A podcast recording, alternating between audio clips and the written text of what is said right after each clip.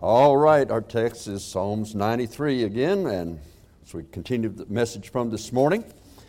But boy, that was a tremendous song. Calvary covers it all. I, I love that. I tell you, that is a good one, a good one to sing. Okay. All right. Yeah, we're in Psalms chapter 93. Read this this morning. And so we'll go through it one more time and then we'll get into the sermon. You say, well, did that have a whole lot to do with this morning's sermon, that text? Yes, because it exalts the Lord and He's the one that wrote the Word. And so, yes, I, I just want us to see that it's all about Him. But as we start here in Psalms 93, beginning with verse 1 The Lord reigneth, He is clothed with majesty. The Lord is clothed with strength, wherewith He hath girded Himself. The world also is established that it cannot be moved. Thy throne is established of old. Thou art from everlasting. The floods have lifted up, O Lord. The floods have lifted up their voice. The floods lift up their waves. The Lord on high is mightier than the noise of many waters, yea, than the mighty waves of the sea. Thy testimonies are very sure. Holiness becometh thine house, O Lord, forever. And again, may I repeat, when a local church gets away from holy standards, gets away from the holy Word of God, and becomes an entertainment business, that church, as a local church, as a whole, has committed blasphemy against God. And you know what? I feel like if I'm the last man standing and for the last church standing, we're not, but if we were, we're not for sale. Amen. Amen? All right, well, let's go to Lord in prayer. Precious Father, I want to thank you that Calvary does cover it all. Oh, the precious Lord and Savior, Jesus Christ, who died for us, paid my penalty in full. Scarcely for a righteous man would one die. But Lord, you died for me, an old wicked sinner. You died for all men for all time. That they came to you in repentance and faith, you would save their soul. So I thank you, Lord, for that. Thank you for what you've done for us, but especially we thank you for what you're going to do because the best is yet to come. So thank you for it. In Jesus Christ's most precious and holy name we pray it. Amen. Now, this morning, we actually looked at the greatness of our God. I wanted to get that down in your hearts and minds. The greatness of our God. He's worth serving, He is God. And we read in Psalms 37, verse 5 and verse 9, and let me reread that to you again. It says there, Commit thy way unto the Lord, trust also in him, and he shall bring it to pass. For evildoers shall be cut off, but those that wait upon the Lord, they shall inherit the earth. And again, his promise is never broken, and it's forever. So we looked at that this morning, and we told you about commitment commitment of yourself to God in total, of your spirit, of your mind, of your body. Commitment is to trust Him completely above your feelings, above your understanding. As a matter of fact, I use the example of Moses. I'm not going to pick up a snake anyway, but I think I know enough that you don't pick it up by the tail. But he picked up a serpent by the tail simply because the Lord told him to. Matter of fact, you read there, you find out that at first he was kind of afraid to handle it. I kind of like Wendy Bagwell said, Where's the back door when they were handling snakes in that church? You know, where do you reckon they want one? You know, uh, but really, really, when you think about it, that was against his own understanding against his own wisdom. But he did it because that's what the Lord wanted him to do. And through Christ, we can do all things. It's through Christ that strengthens us. Why? Because nothing is too hard for God. We conquer only through Him. Our adversary, the devil, a roaring lion who goeth about seeking whom he may devour. I think it's interesting that the Lord had Moses pick up that rod that turned into a serpent. I think it's interesting because a serpent is what deceived Eve. A serpent is a good sign of the devil. Uh, Revelation 12 calls him that old serpent, the devil. But when you act in the power and in obedience to God, that even that old devil, if you resist the devil, he'll flee from you. But you resist him in the power of God. Now, tonight we want to take up and, uh, and start from there.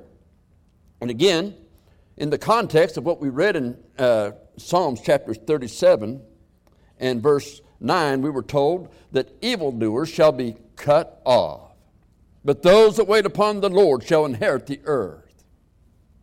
Now, look, this world has evildoers. It has evildoers in the public fanfare. It has evildoers in upper echelons of society. It has evildoers in local churches, even good fundamental Bible believing churches. It has uh, there are evildoers in families. Wherever you go, there are evildoers. But we're waiting on the Lord. The evildoers shall be cut off. But we that wait upon the Lord shall inherit the earth. Now, there are those that have betrayed you.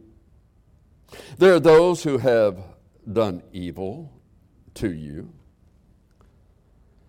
And yet, with all of that, they might have hurt, not just hurt your feelings, but you might have a wounded spirit. Listen, there's a great difference between a wounded spirit and hurt feelings. A wounded spirit, kind of like, I'd say like Jacob. He wrestled with the angel. Now, he didn't have a wounded spirit, but he limped the rest of his life. And that wounded spirit is a scar that affects the rest of your life. It's there. Even though all things may be dealt with and forgiven, it is there. It's a wounded spirit. It happens in broken marriages. And the marriage is ended, it's broken, the spirit is wounded. And yet, they can go on because there is still victory in Jesus. And so, some have those wounded spirits, but you don't resort to evil doing to get back at them. Most often, what that does, when you try to get back, it leaves you with regret. Regret for the evil that you've done, and you found out that with all the regret, Getting even, if that's what you call it, didn't mean a thing. It doesn't. It has a temporary thrill, but leaves you with long lasting regret. And so, understand when you do evil, it leads to regret. Sometimes it leads to being cut off from your call in call for power and blessing from God. It may be even cutting off of your life early. In 1 Corinthians chapter 11, verse 30, there were those that were that died early. They slept early, the Bible says. It meant they died early as Christians. For the sin in their life. Now, someone may want to go and quote Philippians and say, Yeah, but for me to live is Christ and to die is gain. To be with the Lord is far better, not just better, far better. That's true. But when you read the context of 1 Corinthians chapter 11, and some slept early, the difference is when you have an apostle Paul who says to be with the Lord is far better because he's entering a place of reward. The person who dies that way, is cut off early, is entering a place where he is ashamed for the way it ended. He's ashamed. And there's no reward. Saved so as by fire. No, that's not the way we want to end up. And, and hopefully, that's not the way you're going to end up. But you just keep going and keep going and keep going and you keep going. If by the grace of God and faith in Him and His holy word you wait on Him, you say, what does it mean to wait on the Lord?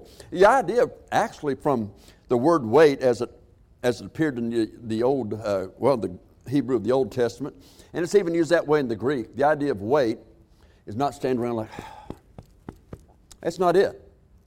Wait had the idea of waiting a table. You know, they bring your food out, they wash, you know, they uh, clean up spills, they do all these other things, but they're waiting a table. Waiting is doing what you're supposed to do as a Christian. You're to be a witness. You're to pray. You're to be in God's Word. You're to uh, be faithful to God's house. On and on we could go that the Bible tells, gives to every Christian to do. By the way, that's the will of God for every Christian. But you're waiting on that specific call. You're waiting on that specific direction. You don't have it yet. So you just keep on doing what you're supposed to do until that door opens. You keep on going, keep on doing, keep on keeping on for Jesus Christ. That is God's will, and that is God's way to go about it. So you just continue to serve Him and you do your best for the Lord in that, even though you may have a call. I mean, how many missionaries? When I sat there on the board at BIMI and we approved it this past uh, December, and that we're looking to do again this summer, and that Brother Dan Sutton will be one of them. But how many of them are no, they've got a field they're called to, they're called to a work, and now the support from churches aren't, isn't there, and being able to get into church, present their ministry isn't there. What do you do? You, well, you keep on serving the Lord until the door is open. You just keep on keeping on for the Lord and Savior, Jesus Christ. The Lord is in it.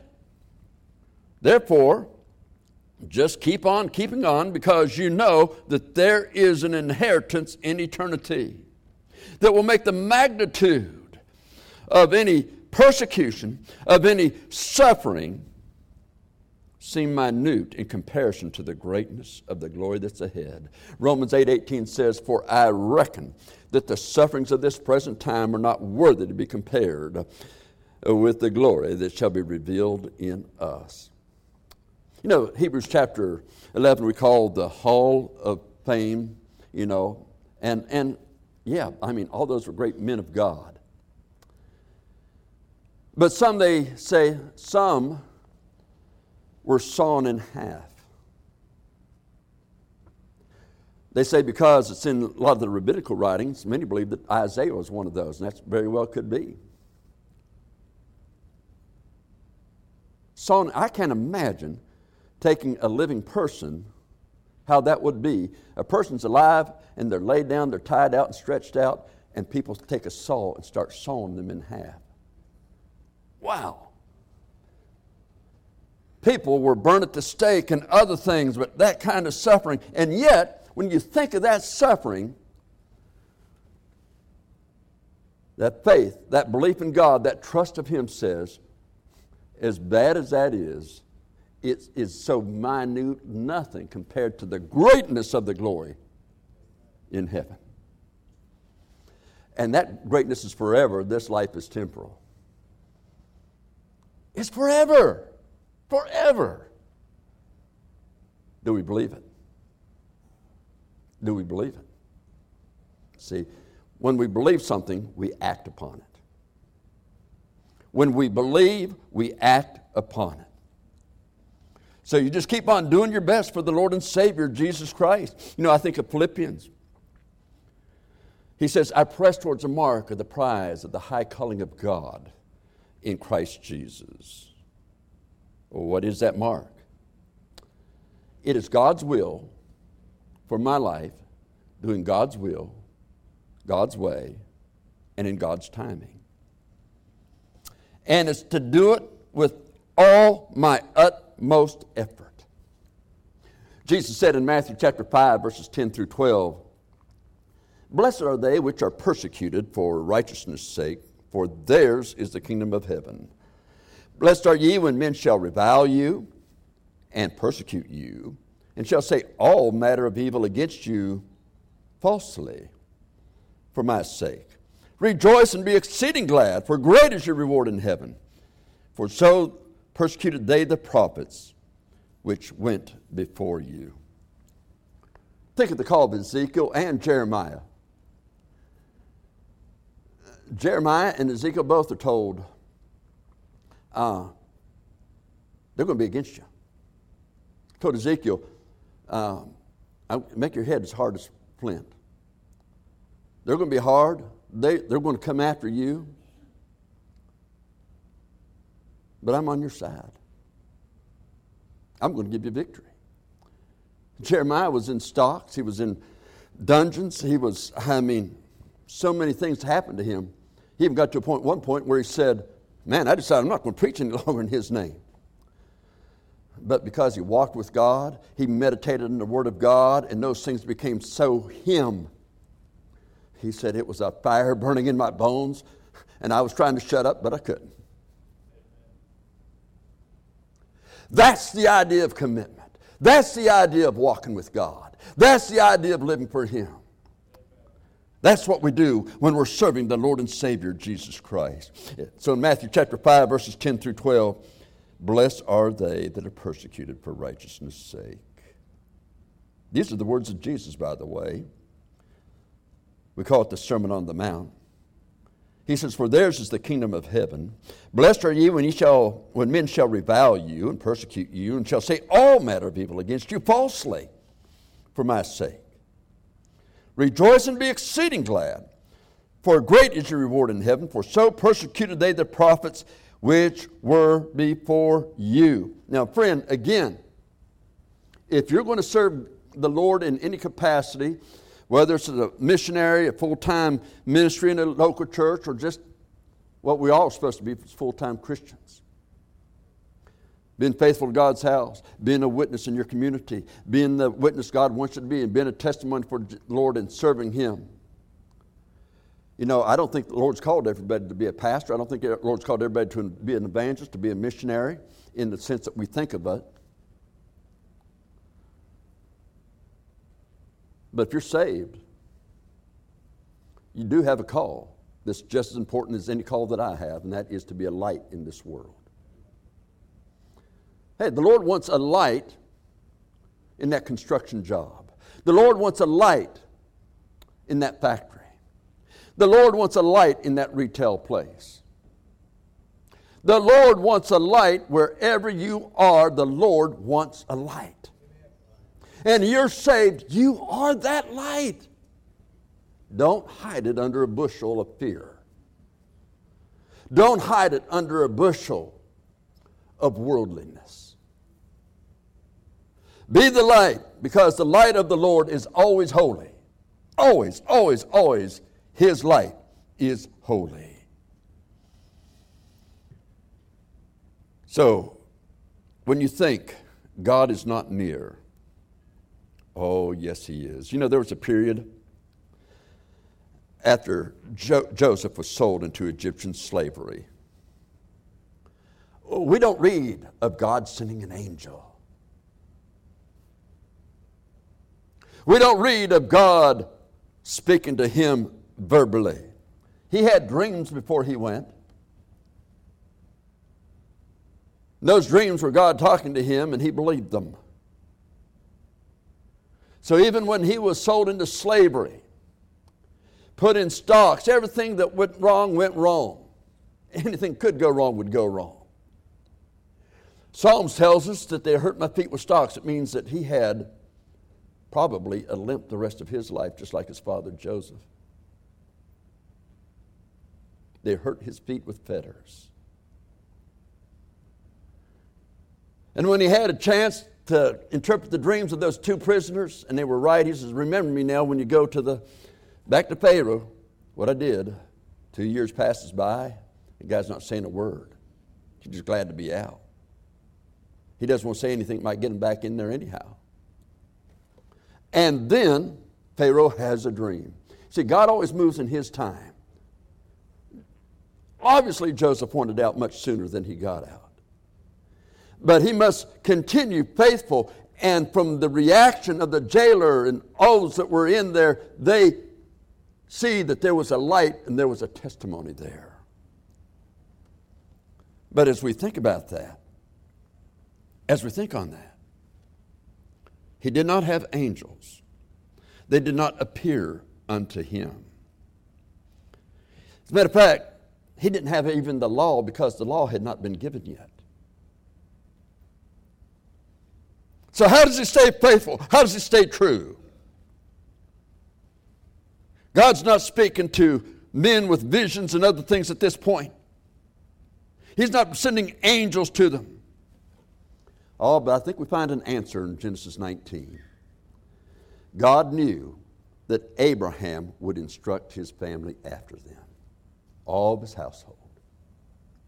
You see, they were taught of God in the home. All he had to do was meditate and think on the things of God.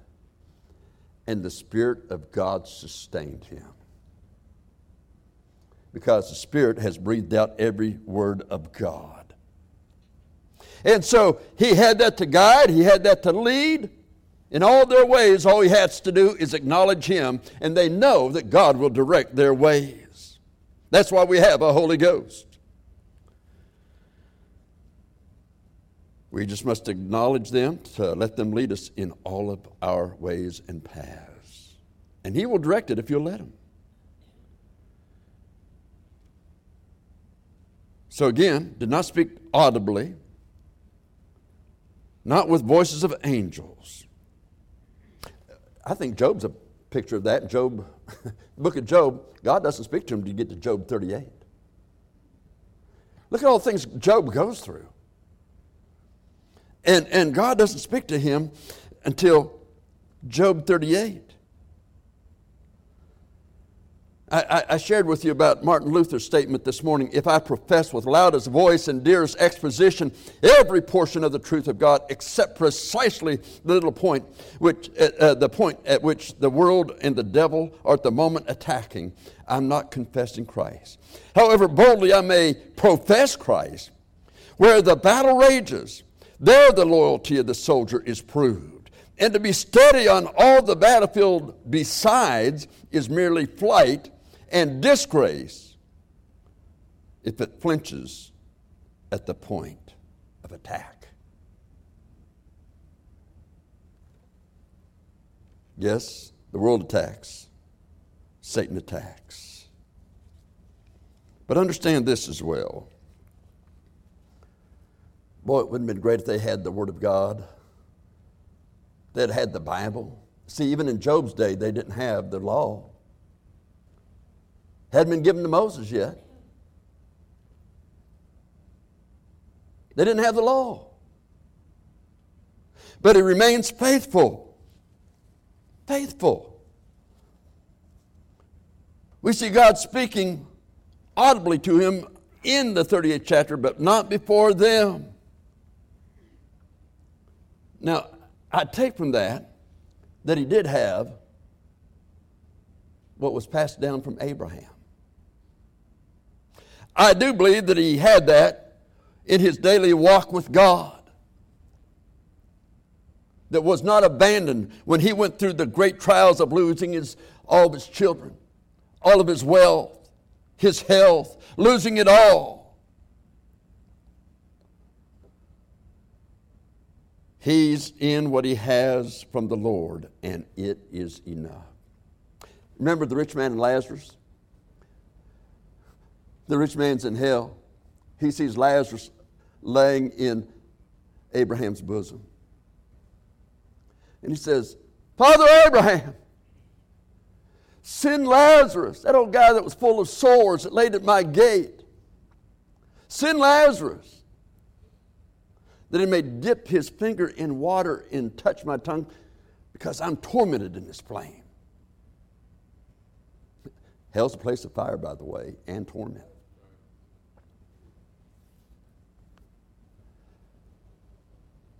He said they'd believe if one came to him from the dead. My brothers would believe. Send them to my brothers. They'd believe.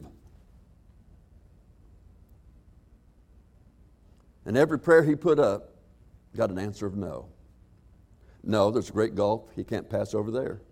Why? Because he's saved. He doesn't go to where the unsaved are being punished. But what about, what about uh, sending somebody? sounds great, you know. Somebody went to him from the dead, they'd get saved. What was the Lord's answer? What was Abraham answering there? He said, They have Moses and the prophets. Let them hear them. If they won't hear them, they won't believe it, even if one rose from the dead. 2,000 years later, we find that that's very true. One's risen from the dead, 500 witnesses at once, and people still don't believe it. It's not miracles that bring conversion. It's Jesus Christ, but when He saves a soul, it is a miracle. That's the idea behind it. Well,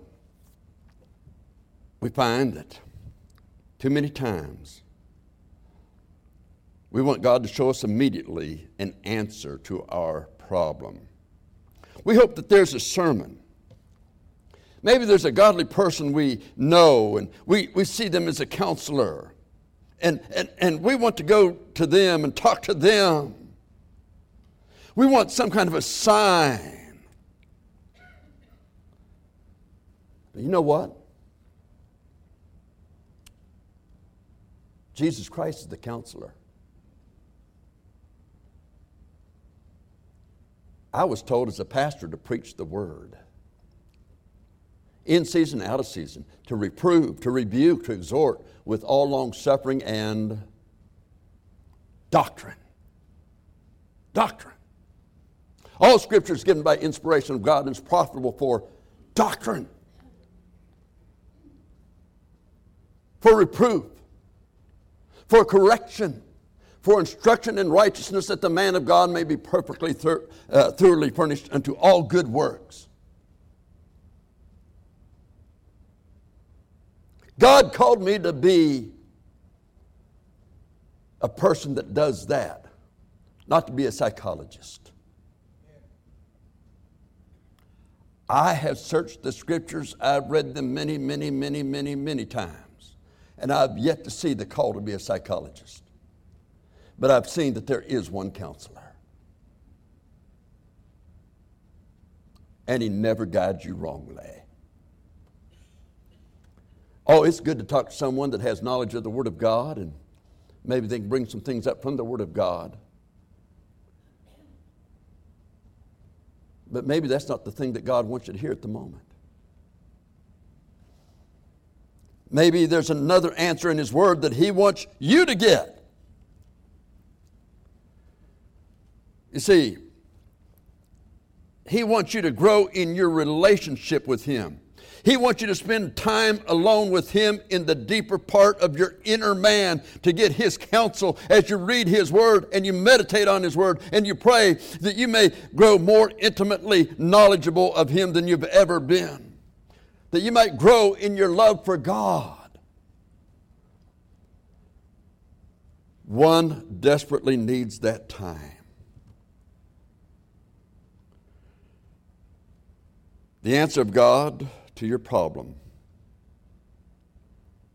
must become, and listen to this, the answer of God to your problem must become less important than your relationship to God.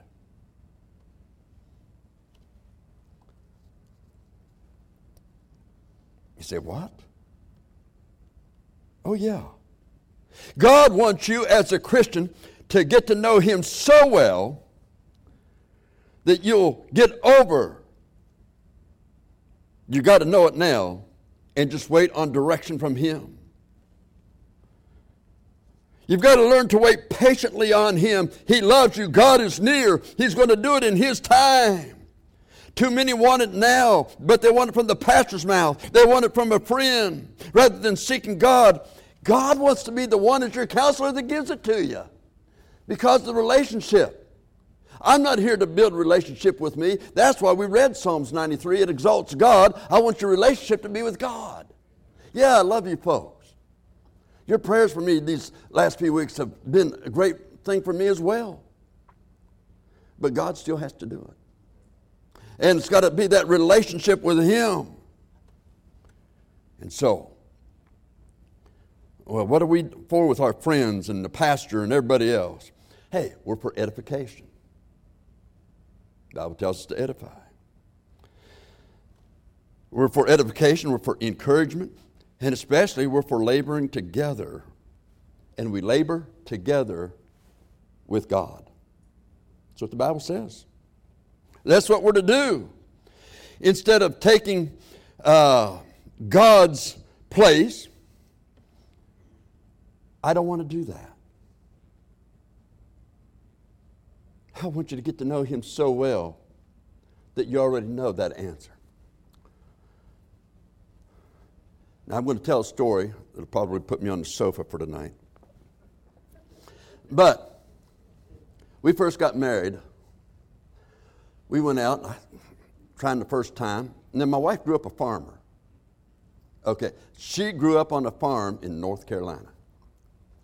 So they they killed their own beef and so their hamburgers came from that.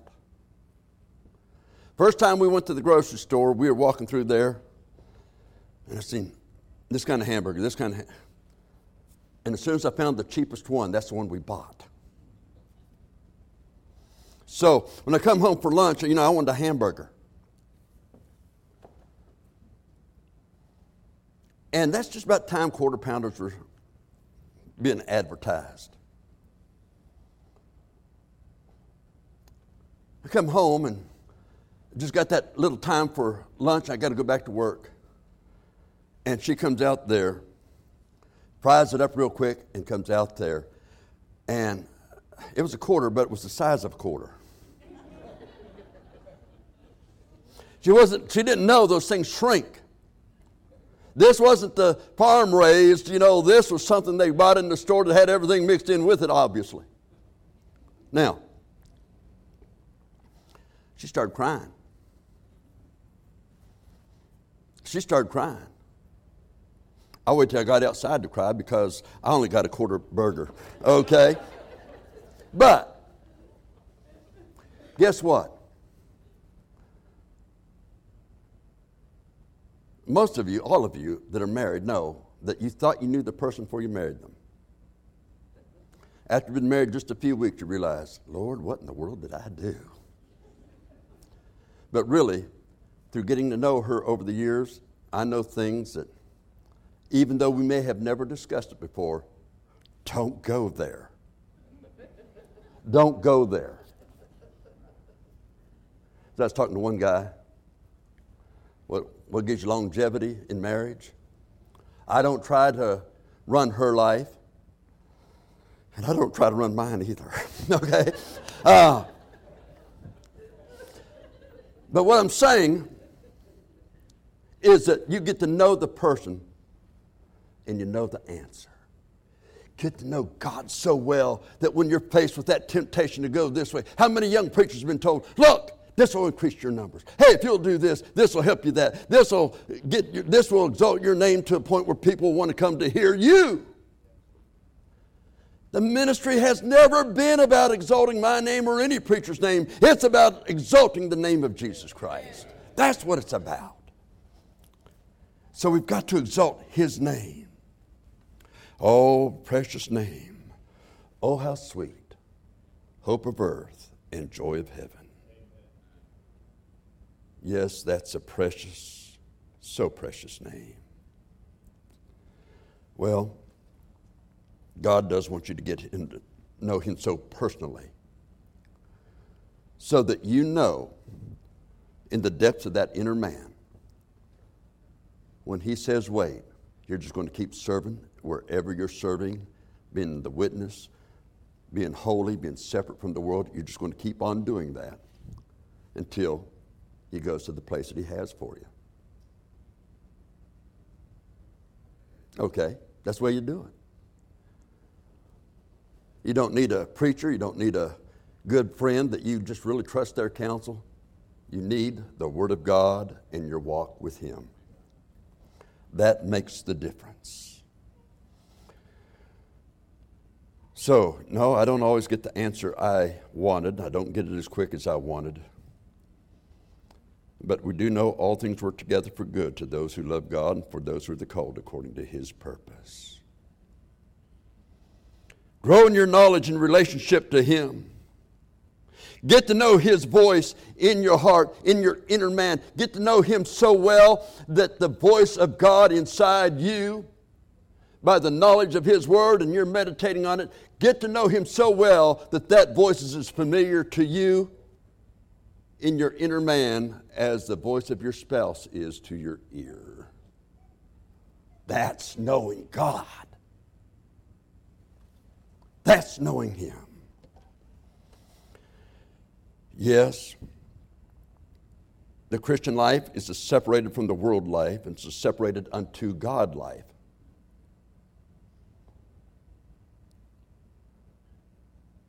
It's all commitment to Him. Therefore, what He leads, what He tells, will never contradict the Word of God. Never. It will never contradict the Word of God or His person. Some may think in the contemporary movement, you know what? We get to tell people about Jesus. Yeah, they come in, they hear that music. Yeah, they, we take away those standards. We'd give them tickets to go to the movies and everything else. Man, hey, it's great. Yeah. So Jesus is a hip guy that goes to Las Vegas and gambles but he loves. He has love. That's not Jesus. That's what 2 Corinthians chapter 12 says is another Jesus.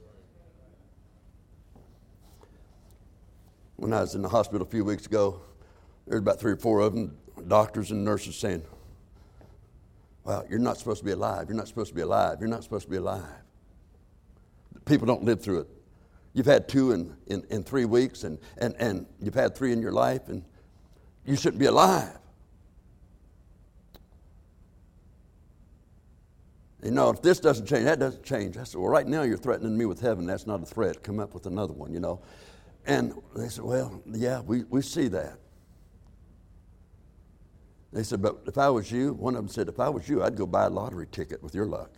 I said, if I go buy a lottery ticket, the one that's kept me alive is not going to keep me alive any longer. I says, I'm not lucky, I'm blessed.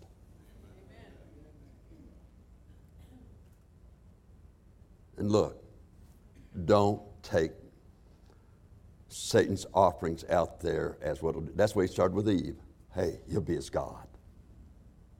No. God's word, God's way, God's timing.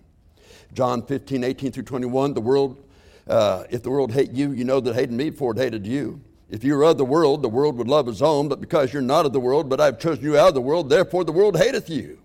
Remember the word that I said unto you, the servant is not greater than his Lord. If they have persecuted me, they will also persecute you. If they have kept my saying, they will keep yours also. But all these things will they do unto you for my name's sake, because they know not him that sent me. Do you realize that uh, those apostles were not Jesus Christ. They weren't out exalting their name, they were exalting Christ's name. But as they preached what God told them to preach, there are people that just hated them for it, wanted to kill him. Jesus, when he was born, somebody wanted to kill him. Everywhere he went, there were those that wanted him killed. These, uh, many of these apostles, they, they died martyrs' deaths. But isn't it interesting, those Christians that got thrown to the lions in the Roman Colosseum, that there were many conversions to Christ up in the Colosseum because they saw the peace and the joy they had. I think some in Acts saw Peter, John coming, rejoicing that these people thought that they were worthy to be beaten for the name of Christ. We're not worthy to be beaten for his name. He's so wonderful. Wow.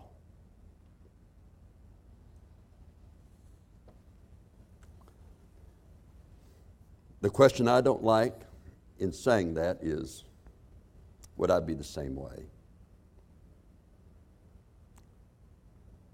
I'm really wondering if I would be there. It's a question we all must face because this is God is near. But if you draw nigh to God, He'll draw nigh to you. Are we drawing nigh?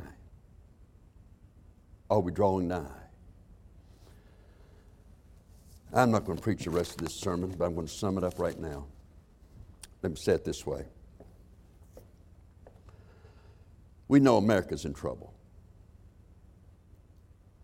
I'm thankful for a president that honors Israel. I'm thankful for a president that said, open the churches, this country needs prayer. I'm thankful for that.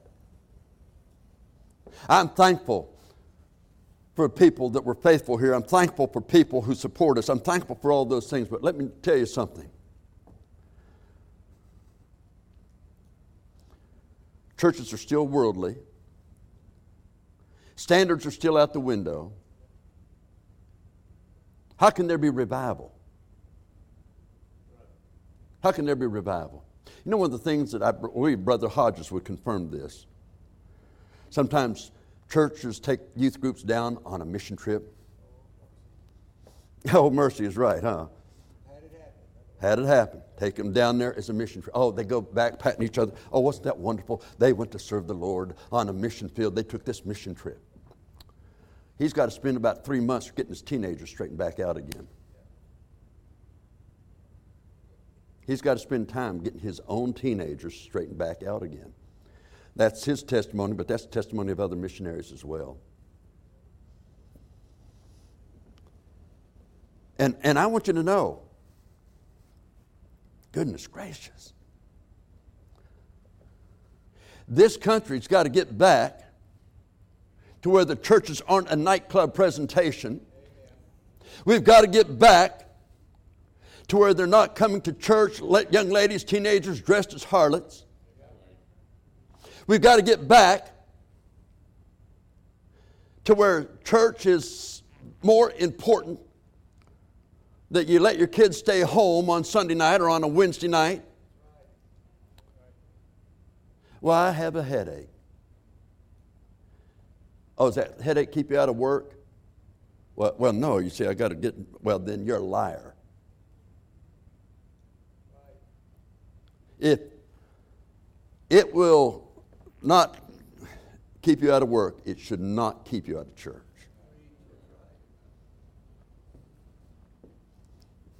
And look, look, I've been here since uh, 1984, 86 a senior pastor. I've seen parents. My child wants to be a witness in the public school. I remember visiting one of them in jail that told me that I told my parents I could be a witness, and they believed me.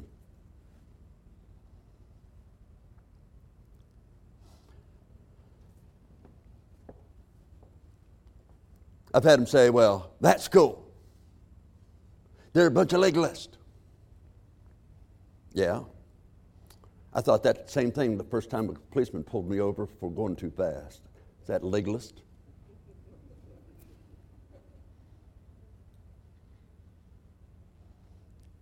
And, and, and hey, let me tell you one of the things. Hey, if they go to public school, they, or this other school, maybe it might not, not even be a public school, it might be a Christian school. If they go to that school, they'll get into sports. Boy, that'll open up things for them. Oh, So you're going to let the public school, or you're going to let some other private school, or you're going to let something else that's doctrinally wrong, open it up for your children instead of God. Too many children, teenagers, are making decisions for the home, where they go to school, where they go to church, and that's why America is falling apart. And revival can't come to America. We can't have a, a revival in this country until there's a revival in the home. And we're not going to have a revival in the home until we're committed to Christ and we grow in that intimate knowledge of Christ. Get to know Him in the deep parts of your inner man. So His voice is as familiar to you as the voice of your spouse. Now, none of that happens if you're not saved. I'd like to think everybody in the auditorium, or maybe even those listening to us on the radio or internet or whatever, I'd like to think that every one of them saved, but I know that that's not always the case. Jesus Christ will save you. I don't care how much of a mess you've made of your life. The power in the blood of Jesus Christ covered it all as they sang. He died, he was buried, and he rose from the dead. But understand this too. I had this in my other sermon notes. I hate to leave it out, so I won't. You know, one of the things I hate that I've had people come up and say to me? I've had them say it about the sin of homosexuality. I've had them say it about other sins. And they'll say, well, you just got to forgive them. You just got to forgive them. That is as much out of hell as any other doctrine's out of hell. You say, what do you mean? The Lord said, if you forgive not your debtors, neither will I forgive you. Your brother sins against you, forgive him. Yeah, he said that, but you're missing the context. You forget. They come back and they repent. They turn from that homosexuality. They turn from that drinking. They turn from that other stuff they're doing. They turn from it. Until they turn from it and ask for forgiveness. Look, God didn't save me because, well, He died on the cross. He was buried and rose from the dead. He took care of everything, so I don't even have to ask him to save me. That'd be the same idea. You just got to forgive them. The Lord doesn't do that. You've got to come to Him. And my friend, that's what you have to do is come to Him if you're not sure if you died today that heaven's your home. Now look, I don't live in your homes. And you can thank the Lord a thousand times for that. Um, I don't live in your homes. I don't know what goes on in your home. But I do know this God knows. Why? Because God is near. But He forgives. And you may need to come to just this altar tonight, not to say anything to me, but to talk to God and to say, Lord,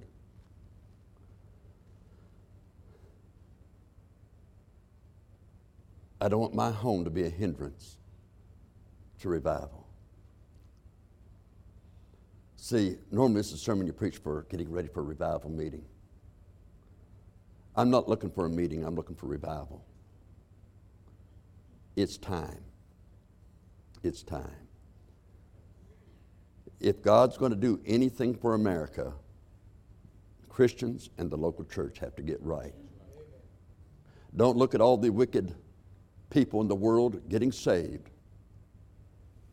until we get right it's time to get right. Let's bow our heads.